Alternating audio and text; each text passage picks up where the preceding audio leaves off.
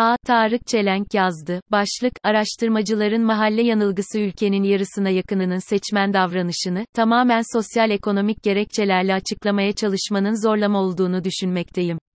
Bu davranışların özü tamamen içgüdüseldir. Geçenlerde mahalleden ehli takva ve eğitimli bir arkadaşa, Mehmet Altan'ın Takiüddin Efendi Rasathanesi'nin padişahı nasıl inandırarak kurulduğunu, sonra ise tutucu çevrelerin veba salgını bahane ederek nasıl aynı padişahı ikna ederek topa tutularak yıktırıldığını anlatan bir yazısını göndermiştim. Yazının özeti kendi rasathanemizi topa tutan bir ülkeyiz üzerine hicivlemeydi. Derdim her zamanki gibi mahalledeki arkadaşlara dindarlık ile dincilik ve kabileci kimlik ayrışımını hatırlatabilmek üzerineydi. Bir bakıma bu, özgüvenini grup kimliğine hapsolarak kaybetmiş dostlara biraz da perdeyi aralama çabasıydı. Arkadaşımdan rasathanenin yıkılmasına ilişkin bir yorum beklerken, bak adam içindeki nefreti nasıl gizleyememiş fark edebiliyor musun diye yazınca ne diyeceğimi şaşırdım. İşin aslında nefret, yazarın nefreti değil arkadaşımın tipik bir mahalle temsilcisi olarak kendi gizleyemediği nefretiydi. Ben de sabırla, bırak yazarın nefretini, anlattığı gerçeğe bak ne durumdayız diye cevap yazdım. Arkadaşımın cevabı yorumundan daha muhteşemdi. Ne yani CHP gelince bunları düzelteceğini mi sanıyorsun? olmuştu. Benim son olarak, valla helal olsun sana Takiüddin'de CHP'ye bağladın ya, yanıtım üzerine o bana kahkaha emojisi göndermişti. Yıllar önce tanıdığım ve takdir ettiğim iletişim ve STK sektöründe mütesettir bir hanımefendi kızımız vardı. Uzun yıllar batıda kalmış uluslararası ciddi medya kuruluşlarında da staj yapmıştı. Türkiye'de ise başörtüsü nedeniyle ilgili sektörde sahnede hak ettiği yeri bulamamıştı. Sıklıkla cari sistemin ve yönetimin adaletsizliğinden bahsederdi. Bir vesile ile bir araya geldiğimizde, hakkındaki tüm eleştirileri de çoğunlukla kabul etmekle beraber bizi geçmişte olduğu gibi gelecekte de koruyabilecek ve kollayabilecek tek güçlü lider Sayın Erdoğan'dır diyordu. Ama AK Parti'yi bundan ayırıp parlamentoda alternatif de düşünebiliri de ekliyordu. Bu örnekleri kendi deneyimlerimle de bireysel olarak çoğaltmak mümkün.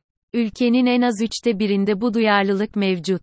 Burada dikkati çeken, açığa çıkmamış bir nefret ve öfkenin mevcudiyeti.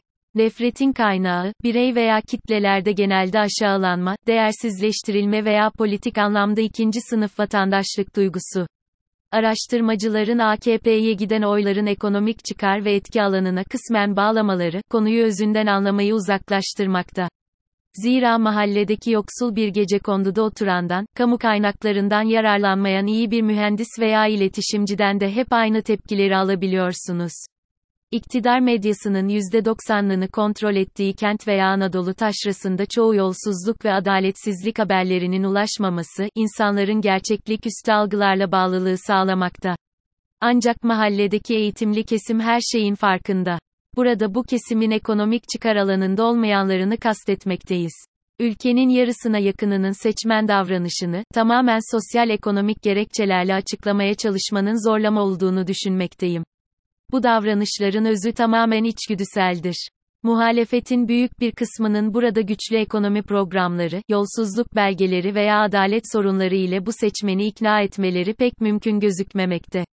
İçgüdünün temel sahip olduğu ortamda akıl ve vicdanı tartışmak sorunu açıklayamayacaktır. Bu grup kimliği, muhalefetin derdini yolsuzlukları önleyip ekonomik refah elde etmek değil, dertlerinin Erdoğan'ı yani kendilerini devirmek, olarak görmekte. Peki mahallenin tamamen kaygılarının öne çıkartılması sadece iktidarın mı başarısı? Bunu temelde böyle olduğunu söylemek pek mümkün değil. Modernleşme hikayemizden, askeri darbelere kadar giden uzun bir hikaye bu. Başörtülü veya tesettürlü hanımlar elit yerler, ordu evleri ve askeri kamplarda kendi ifadeleriyle artık başları dik yürüyebiliyorlar. Ancak onlar yürürken o mekanlarda bulunanlar veya eski sahipleri bu yeni sosyal ortaklara nasıl bakıyorlar onlar da ciddi bir tartışmanın konusu. AKP ile oluşan yeni üst sınıfta ne kadar uyumlu veya itici, o da ayrı bir değerlendirmenin konusu. Ancak bu durum orta sınıfın Kemalist duyarlılıkları öne çıkan kesiminin öfkeli bakış veya hesaplaşma arzularına da gerekçe teşkil etmemeli. Nokta. Zira bu öfke ve hesaplaşma arzusu ve duygusunu çekirdek AK Parti seçmeni farkında ve hissetmektedir. İktidarın belki de yönetim şekli ve kutuplaştırma siyaseti nedeniyle de kutuplar arasında karşılıklı geçirgenlik değil, izolasyon güçlenmektedir. Mütedeyinlerde hissedilen bu tehdit, mahallede vicdan veya adalet duygusundan yoksun, sadece içgüdüsel bir korunma refleksinin veya cenin pozisyonun devamını sağlamaktadır. Bu tehdit algısı veya durumu, ilgili seçmenin Erdoğan ile girdiği füzyonu da pekiştirmektedir.